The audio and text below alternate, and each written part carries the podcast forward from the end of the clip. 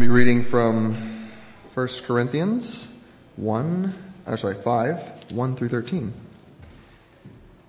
It is actually reported that there is sexual immorality among you, and of a kind that is not tolerated even among pagans. For a man has his father's wife, and you are arrogant. Ought you not rather to mourn? Let him who has done this be removed from among you. For though absent in body, I am present in spirit, and as if present, I have already pronounced judgment on the one who did such a thing. When you are assembled in the name of the Lord Jesus, and my spirit is present, with the power of our Lord Jesus, you are to deliver this man to Satan for the destruction of his flesh, so that his spirit may be saved in the day of our Lord. Your boasting is not good. Do you not know that a little leaven leavens the whole lump? Cleanse out the old leaven, that you may be a new lump, as you really are unleavened. For Christ, our Passover lamb, has been sacrificed. Let us therefore celebrate the festival, not with the old leaven, the leaven of malice and evil, but with the unleavened bread of sincerity and truth. I wrote to you in my letter not to associate with sexually immoral people not at all meaning the sexually immoral of this world, or the greedy and swindlers or idolaters, since then you would need to go out of the world. But now I am writing to you not to associate with anyone who bears the name of brother if he is guilty of sexual immorality or greed, or is an idolater, reviler, drunkard, or swindler. Not even to eat with such a one. For what have I to do with judging outsiders? Is it not those inside the church whom you are to judge? God judges those outside. Purge the evil person from among you. Let's pray. Lord, thank you that we can see today your holiness and the holiness you require of your people. Lord, uh, the accountability we have one to another and to you, Lord, ultimately, um, to protect the purity of the body, Lord. Help us to desire and love the purity of the body for the sake also of our brothers and sisters here, Lord, um, that we would love their holiness, Lord, as much as you love ours, Lord. And Lord, that you would glorify yourself today in what is preached. In your name I pray. Amen. Thank you, brother. Good morning. Our passage this morning is a sort of a painful one. Uh, but in view of the of the quicksand of constantly shifting moral standards that surrounds us on all sides, uh, this passage is exceedingly relevant uh, to to the Church of Jesus Christ today. This passage is about how God commands His church to deal with willful and persistent sins within the household of God. And the stage upon which the rebukes and exhortations in this passage play out is the local church. The things that Paul says here make no sense if you take them out of the realm of, of the local body of believers. Um, some of us may not like God's answer when it comes to how the church is commanded to deal with high-handed sin committed by an individual Christian. But we, we must not ignore God's command the way the Corinthians were ignoring that command in Paul's day. Ignoring sin in God's household is sin. And God calls it the sin of arrogance in this passage. Sometime before Paul wrote this letter, he learned of a grievous sin that was being committed by a member of the, the church in the city of Corinth. A man was having sexual relations with his stepmother. And it had been going on for some time. Paul was, when he wrote this, he was probably about 350 miles east of Corinth in the city of Ephesus. And his internet connection was really, really bad. So communication between those two cities had to be moved by hand over land or sea. Not only had uh, Paul been told of this situation, so it had time to, the news of it had time to get to him, but now the letter from Paul has had time to get back to the Corinthians, and the, the assumption is that the sin is still going on. God had already spoken very clearly to reveal his assessment of the sin of incest, including this specific sin of incest. Leviticus 18, Leviticus 20, Deuteronomy 23, and Deuteronomy 27 all speak specifically of, of God's prohibition that a man would, would have sexual relations with, a step, with his stepmother. Uh, but it was not only the people of the one true God who had a problem with this particular behavior. Paul points out that uh, that this offended even the pagans in the Roman Empire. In verse 1, Paul says this constituted immorality of such a kind as does not even exist among the Gentiles. And that's saying a lot because guys, the Roman Empire was not a particularly moral place to live. Uh, nearly every commentary that I consulted on this passage gave specific citations from, from secular literature in, in this era in Rome that considered, that declared that this, this behavior was unacceptable. It was immoral. Now, the fact that Paul does not say anything further about the woman involved in this sin indicates, as far as I can tell, that the man's stepmother was not a believer. She was not part of the household of God. We'll find out later how that factors in here, but, but the man was. And that meant that the church was directly responsible to deal with this sin. Among the Old Testament passages that speak of this sin, Deuteronomy 27 is especially pertinent to our passage this morning. That chapter presents a series of blessing, blessings and curses that God commanded the Levitical priests to publicly declare right after the Israelites had come into the land of promise. After 40 years of wandering in the wilderness, the land that had been promised to Abraham, Isaac, and Jacob. Immediately after the priests declared each curse, the people were to reply in affirmation. As I read Deuteronomy 27 verse 20, listen for what immediately follows God's condemnation of the specific sin that's being addressed here in 1 Corinthians 5. Cursed is he who lies with his father's wife because he has uncovered his father's skirt. And all the people shall say, Amen. The people's amen declared their agreement with Yahweh that the sin was an abomination and that the curse that it would surely bring down from God's hand would be fully deserved. But it went further than that. That amen also signified that the people were willing to act as God's instrument for the dispensing of that curse. They were agreeing to be agents of God as a congregation, not as individuals. The sins of the Canaanites that passages like these forbade were to be dealt with by the entire congregation of the Israelites.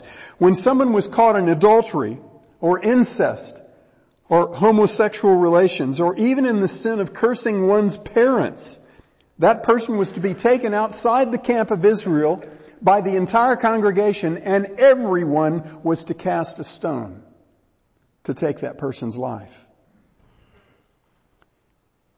God made the sin of one individual in the community of his people the business of the entire community of his people. Now that's not a very popular concept today, is it? While God most assuredly does not command the New Testament church to stone sinners to death as he commanded the Israelites to do, under the law of Moses for certain sins, he just as assuredly does command the church not to turn a blind eye to such grievous sins. In fact, he commands the church to deal with, with sins like this very decisively. And that just does not set well with a culture like ours that says that we are to have nothing at all to say about anything that goes on behind closed doors between any combination of consenting adults, right? The question for us is, are we going to submit to the requirement of men or are we going to submit to the requirement of God? It's important to note that here in 1 Corinthians 5, Paul's attention, Paul's focus is not fixed mostly on the sin of incest committed by this one rebellious man, as we might think it should be. The focus of Paul's attention is in effect on the absence of the amen on the part of the church of Jesus Christ. The amen that God commanded of the whole community of God's people back in, way back in Deuteronomy 27. Paul will focus on sexual sin, sexual immorality in the next chapter, chapter 6. But in this chapter, his attention and his exhortation are directed toward the church's grievous failure to agree with God about the heinousness of this defiling sin that was going on within the household of God and on their equally grievous failure to fulfill their assignment as God's agents responsible to deal with this sin. Paul says to the Corinthian saints in verse 2, you are arrogant. Ought you not rather to mourn? Let him who has done this be removed from among you. Just as Paul does here, James, writing to another group of Christians, directly connects the, those Christians' failure to rightly grieve over sin in the community of God's people with the sin of pride, of arrogance. In James 4 verses 8 through 10, James says, draw near to God and he will draw near to you. Cleanse your hands, you sinners, and purify your hearts, you double-minded. Be miserable and mourn and weep. Let your laughter be turned into mourning and your joy into gloom. And then listen to verse 10. Humble yourselves in the presence of the Lord and he will exalt you the absence of godly misery over sin was directly connected with the absence of humility before God. It's amazing how consistent that is in the Bible. When God declares a behavior to be sin, especially when it's a sin that under the law of Moses was deemed worthy of execution, but we conclude that it's either not bad enough to deal with or that it doesn't demand anything of us because we're not the ones who committed it.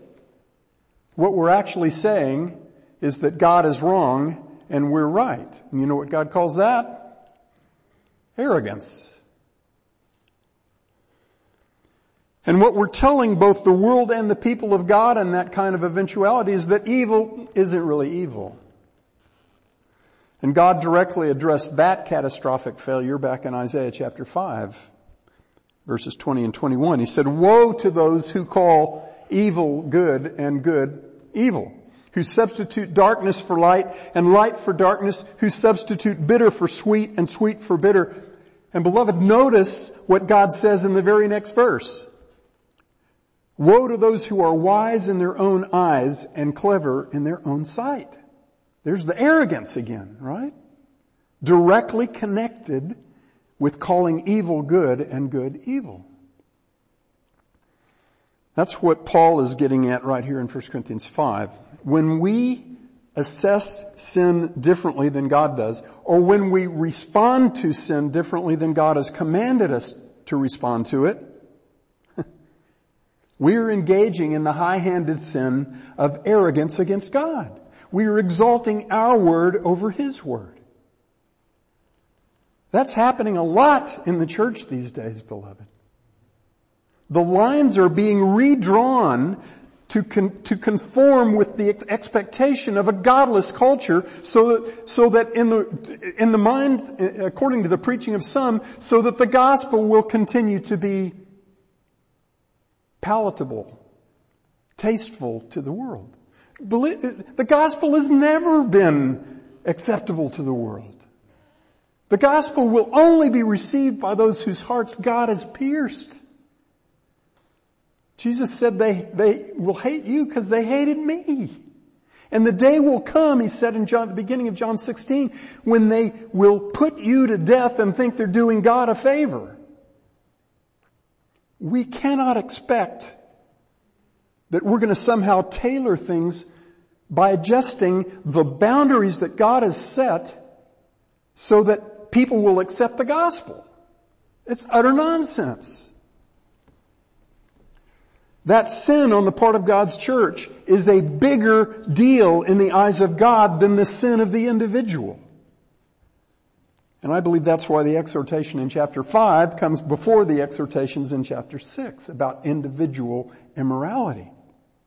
Beloved, the goal of God's gracious work of sanctification in the lives of His children is not accomplished when an individual Christian is made holy. It is accomplished when His church is made holy. Neither of those works of God will be completed until our glorification day, but God intends for us to be zealous for our own holiness and for the holiness of His church every day of our lives on this earth. There's so many Christians who, who paint the Christian life as a matter of personal holiness when God keeps talking about the holiness of His church. That's why personal holiness matters so much. We can boast of our love and tolerance until the cows come home, but God knows the truth. It is not love that makes us tolerate sin. It's arrogance. And please hear this next part, beloved. The church of Jesus Christ is supposed to be a refuge for sinners who desire holiness. Even as they struggle day by day for practical holiness just like you and I do. In Matthew 9, when the Pharisees said to the disciples of Jesus, why does your teacher eat with the tax gatherers and sinners? Jesus didn't wait for his disciples to answer them. he said to those self-righteous Pharisees, it is not those who are healthy who need a physician, but those who are sick. But go and learn what this means. And by the way, when the Lord of glory says go and learn what this means, we're supposed to pay attention. I desire compassion and not sacrifice, for I did not come to call the righteous, but sinners. On behalf of Christ, we must go where sinners are, as Jesus did, and we must welcome sinners to come to us, as Jesus did. If lost men and women are never around more than one Christian at a time, they will have no opportunity to behold the love and unity that Jesus said in the high priestly prayer in John 17 would prove to them that He's the real deal. Read John 17 verses 20 to 23. That's what Jesus says. This is how the world will know, Father, that you sent me by their unity together with us. The church is supposed to be a refuge for sinners who desire holiness, but the church will never be and must never be a refuge for sinners who despise holiness. In an excellent sermon on this passage by Kim Riddlebarger, you can find it on monergism.com, Brother Riddlebarger said that the Church of Jesus Christ is supposed to be a hospital for sinners. And I, I started thinking about that analogy. If I hobble into a hospital emergency room with a self-inflicted gunshot wound in the leg and, and uh, I'm still losing blood at a dangerous rate, I'm going to expect an urgent and vigorous response. But what if the ER doctor takes a look at my leg and he says, oh, that's nothing to worry about. You're fine. Or, or what if instead he says, wow, that looks pretty serious. I'm glad that's your problem and not mine. And then he sends me on my way. Would that hospital be doing what it, what it exists to do? Of course not. If we say to a wayward Christian, that's your problem and not ours, we're doing the same thing. We must deal with high-handed sin and we must deal with it decisively when it occurs in the spiritual household of God. Not when it doesn't. We'll come to that in a minute. But In the original text of this passage, Paul begins verse 3 with the word I.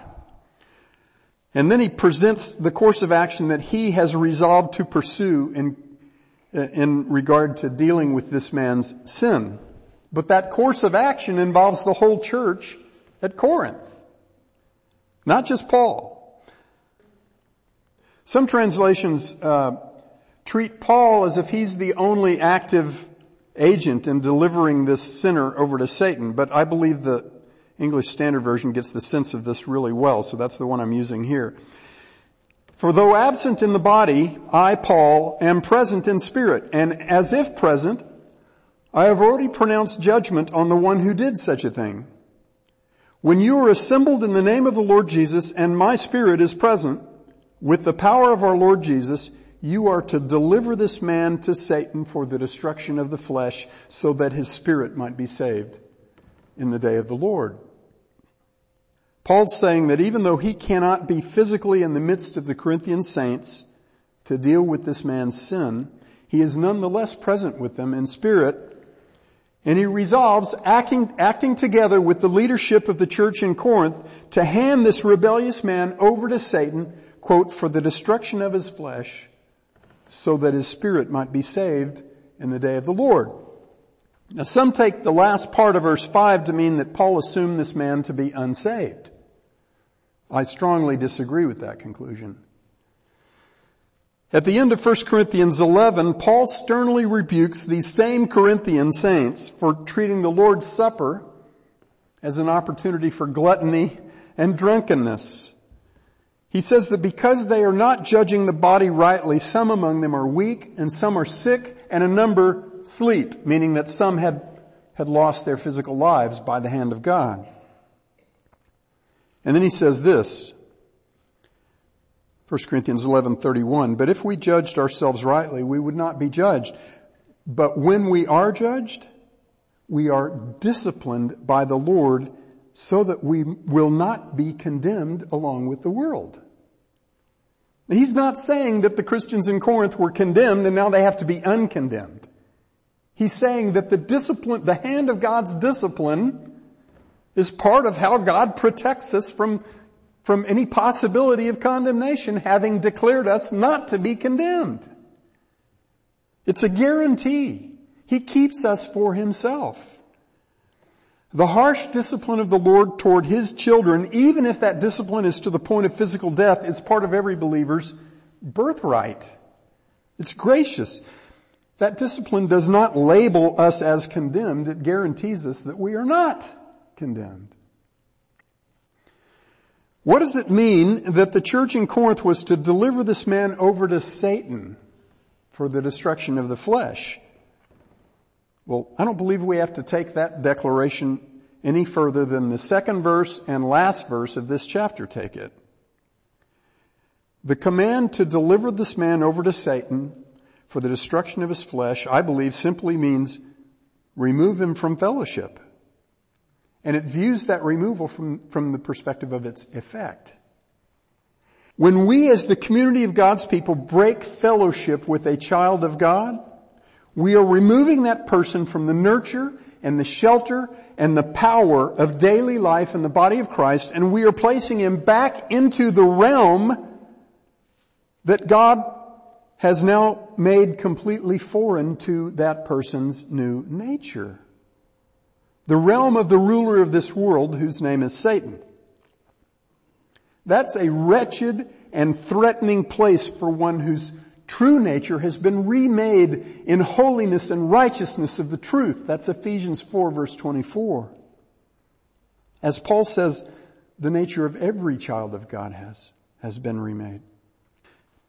If the offender is indeed a child of God, as is assumed here, that's like setting him out on the Antarctic snow in a jogging suit with a key in his hand to the observation station that's just a few yards away and is filled with warmth and food and friends and telling him that when he's ready, he can come the few yards back the other direction and use his key and come back in, but he cannot as long as he intends to keep doing things the way he's been doing them. It should be a no-brainer. Right? The goal here is not the destruction of the wayward Christian. The goal is the restoration of the wayward Christian. That's why this is done, beloved. There's another passage in which Paul commands a local church to set someone aside. That passage is 2 Thessalonians 3, verses 14 and 15. Paul says to the church at Thessalonica, if anyone does not obey our instruction in this letter, take special note of that person and do not associate with him so that he will be put to shame. And then listen to what he says next. Yet do not regard him as an enemy, but admonish him as a brother.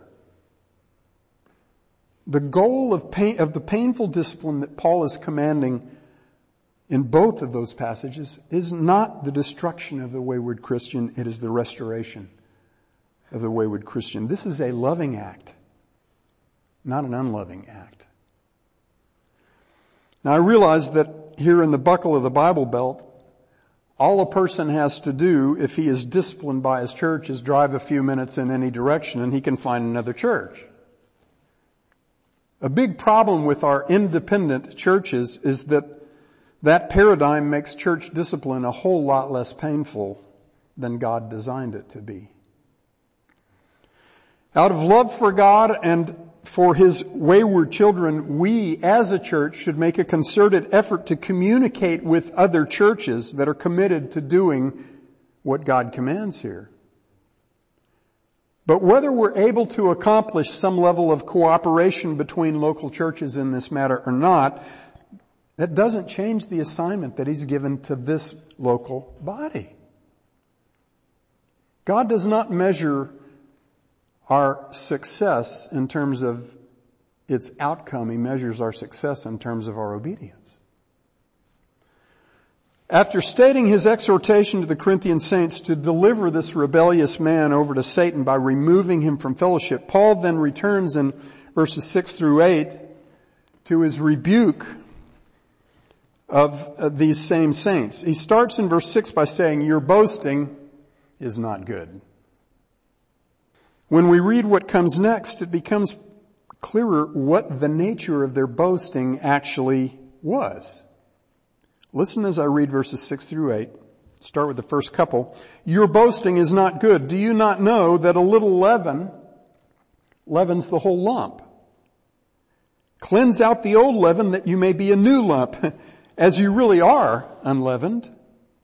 And the clear implication here is that the Corinthians considered this instance of gross immorality to be no threat to the purity or godliness of anyone except the person who had committed the sin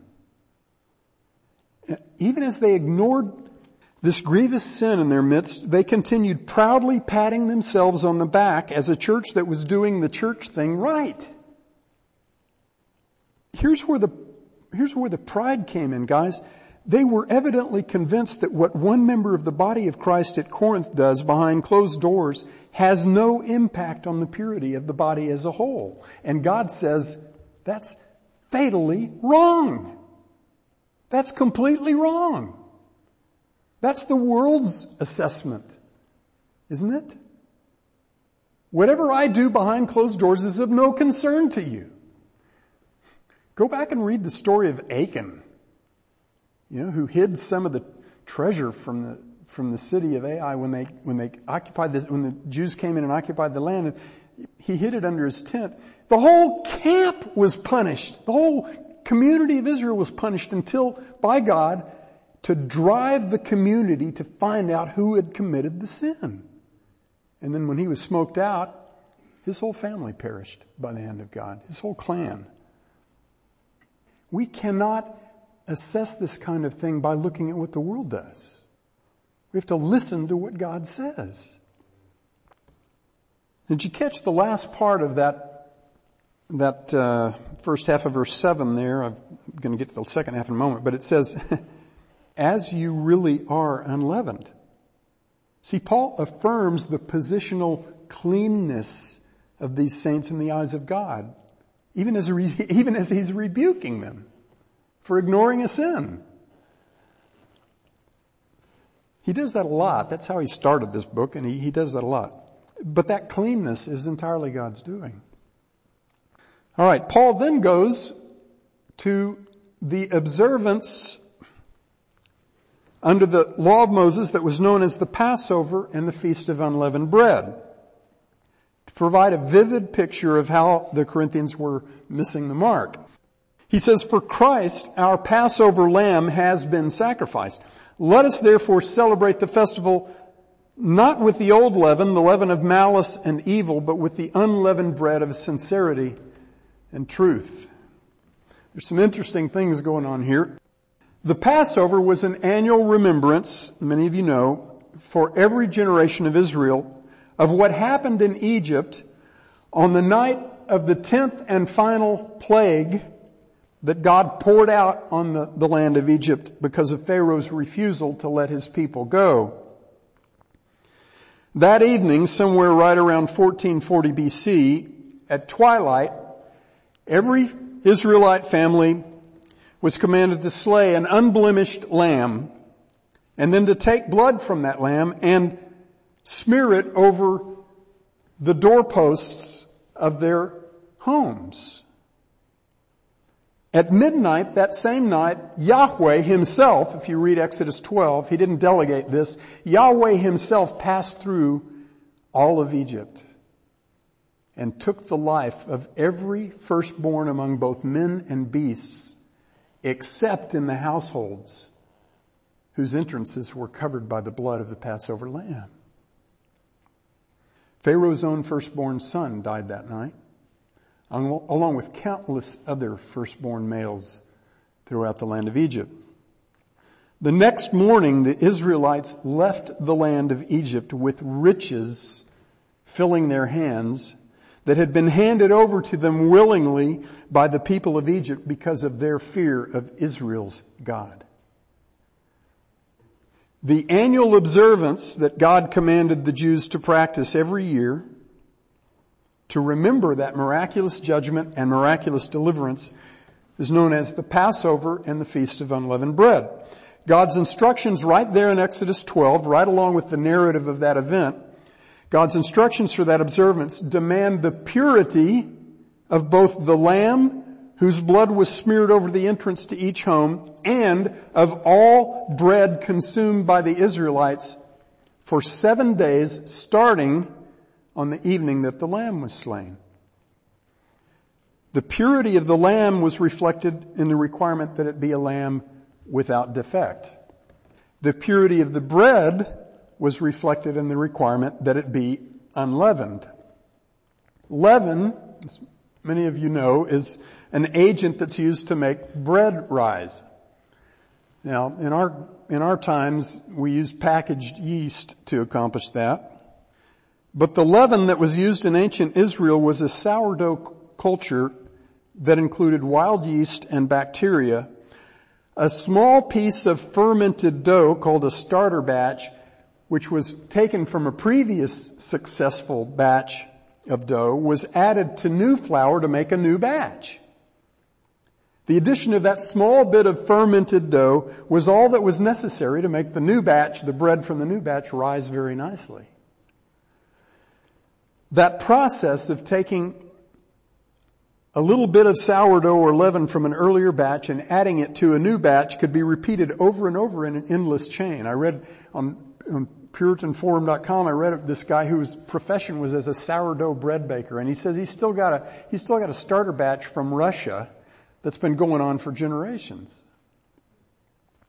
But during the week-long observance of unleavened bread, no leaven of any kind was supposed to be found in the community of Israel. They were to get rid of it. And I think that's relevant to this passage. Paul says, put out the old leaven and start over.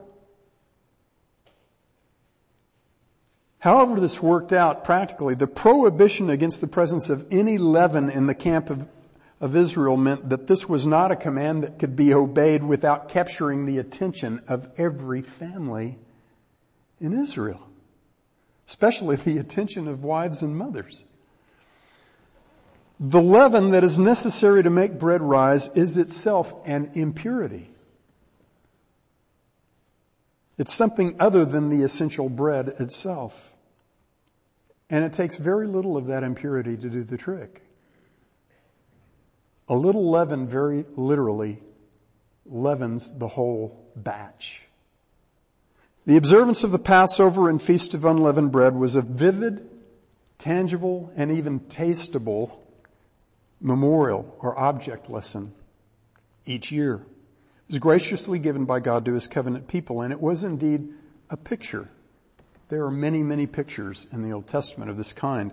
Like all of the ritual observances under the law of Moses, this was a symbol that pointed to a much bigger and much greater reality.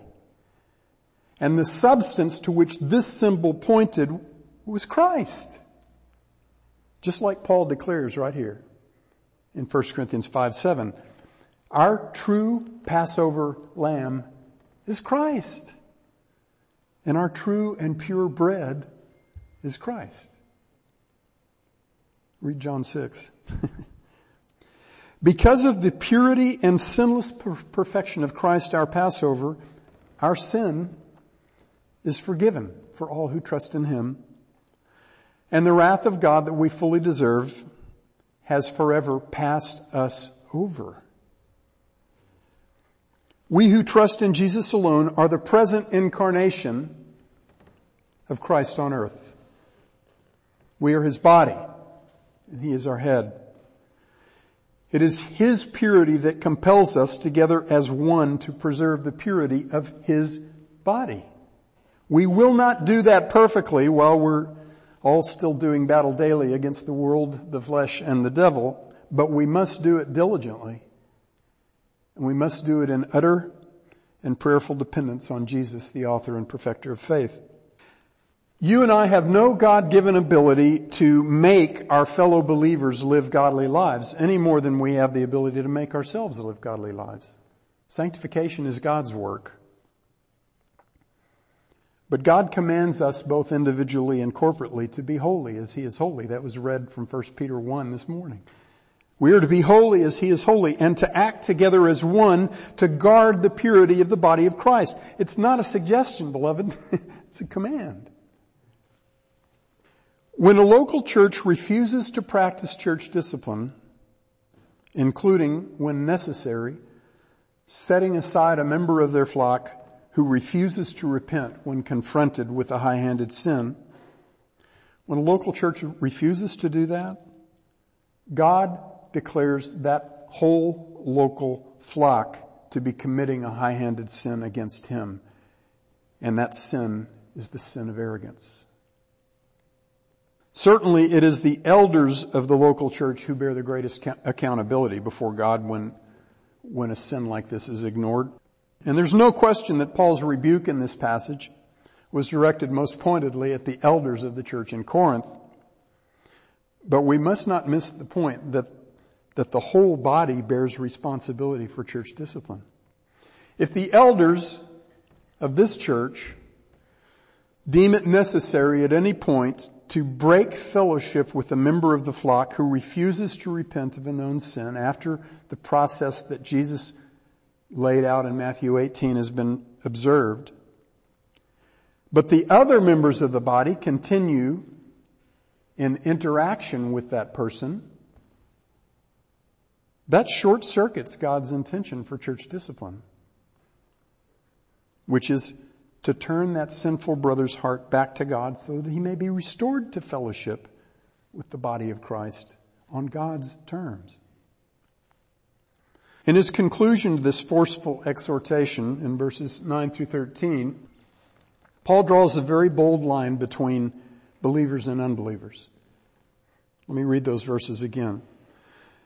I wrote to you in my letter not to associate with sexually immoral people, not at all meaning the sexually immoral of this world, or the greedy and swindlers or idolaters, since then you would need to go out of the world. But now I am writing to you not to associate with anyone who bears the name of brother. That wording is very important. If he is guilty of sexual immorality or greed or is an idolater, reviler, drunkard, or swindler, not even to eat with such a one. For what have I to do with judging outsiders? Is it not those inside the church whom you are to judge? God judges those outside. Purge the evil person from among you. Now I understand that a preacher is on shaky ground when he criticizes how a mainstream translation of the Bible handles a given verse, but I have to say that I have a gripe with a couple of translations on this, on verse 11. One of them happens to be my favorite translation that I've memorized passages from since I was a kid, and that's the New American Standard. It renders the first part of verse 11, I wrote to you not to associate with any so-called brother if he should be an immoral person. Now let me ask you, when you hear someone described as a so-called anything, do you assume that that anything is legit or not legit? That's not what the words here mean in the original. Two chapters later when Paul speaks of so-called gods who really aren't gods, he uses different words. He uses the verb to say in passive mode. So he's saying those who are said to be gods, but they're not gods. That's not what's going on here in chapter 5. The verb Paul uses here is the verb to name. And he's talking about the name and identity that is associated with the person that that, that, that verse is describing. The word and the form of the word that's used here in verse 11 is the same that is used in Luke 6.13 when Luke says that Jesus named his disciples as apostles. I also have a gripe with the NIV because it renders this anyone who claims to be a brother. My problem with that is it takes a passive verb and makes it an active verb. This isn't about what, what this guy claimed for himself. This is about what was claimed of him. I believe the ESV gets it right by sticking with a very literal translation. Anyone who bears the name of brother. By the way, I'll say, I've said this many times, I'll say it again. You should all have a copy of the 1901 American Standard Version English translation. And the reason you should is because it is painfully literal. It's hard to read. It just gives you what it looks like the Greek is saying, or the Hebrew. And if a word is used once, in an extended passage, it'll be used, it'll be the, translated with the same word every time. I'm not saying read it every day. I'm saying have it there as a, as a resource for study. That one says, any man that is named a brother. The assumption here, I know I gotta wrap this up. The assumption here is not that the man who was sleeping with his stepmother is not an actual child of God. The assumption is that he is. As Bob said in our Wednesday discussion, this week, the issue here is not whether such behavior really, such behavior exists among real Christians. Christians are capable of every sin under the sun. The issue is whether such behaviors ever become known because we're really good at hiding stuff like this from each other. And then it's about what the church does regarding such sins when we, when they do become known. Here's the question that God is setting before us in this passage, beloved. How committed is the body of believers at Community Bible Chapel to the holiness of Christ's church? Not how committed are you and I to personal holiness. How committed are you and I to the holiness of Christ's church? That's the preeminent priority. You can't have the second without the first. A holy church is made up of holy Christians, but the goal is the second, not the first. That's why what I do, even behind closed doors, is your business. That's why willful sin that is unaddressed in my life is a matter that must concern you and vice versa. Our assignment as the household of God is not to expect unbelievers to act like believers. We must be in the world, we must go where lost sinners are, and we must love them with the love of Christ and boldly proclaim Christ as the one and only Savior of sinners. We don't get to insulate ourselves from lost sinners because their sin offends us or even because their sin entices us. We must be in the world but not of the world in order to seek and save the lost on Christ's behalf. Our mission toward the unredeemed is not to make them act as if they're redeemed. It is to introduce them to the only one who can give them the heart transplant that will make them desire to please God. Our task is not to make unbelievers act like believers, but beloved, we must expect believers to act like believers. The goal of our sanctification is not to produce a handful of holy Christians. The goal is a holy church, mightily used by God to advance the kingdom of Christ on earth. Dear Father, we desire to be as zealous for purity and holiness in your church as you are. We're certainly not there yet, Lord, so we look to the one who is continually at work in us both to will and to work for your good pleasure. We ask you to have your way with us, Father. And we ask this for Jesus' sake and in his holy name. Amen.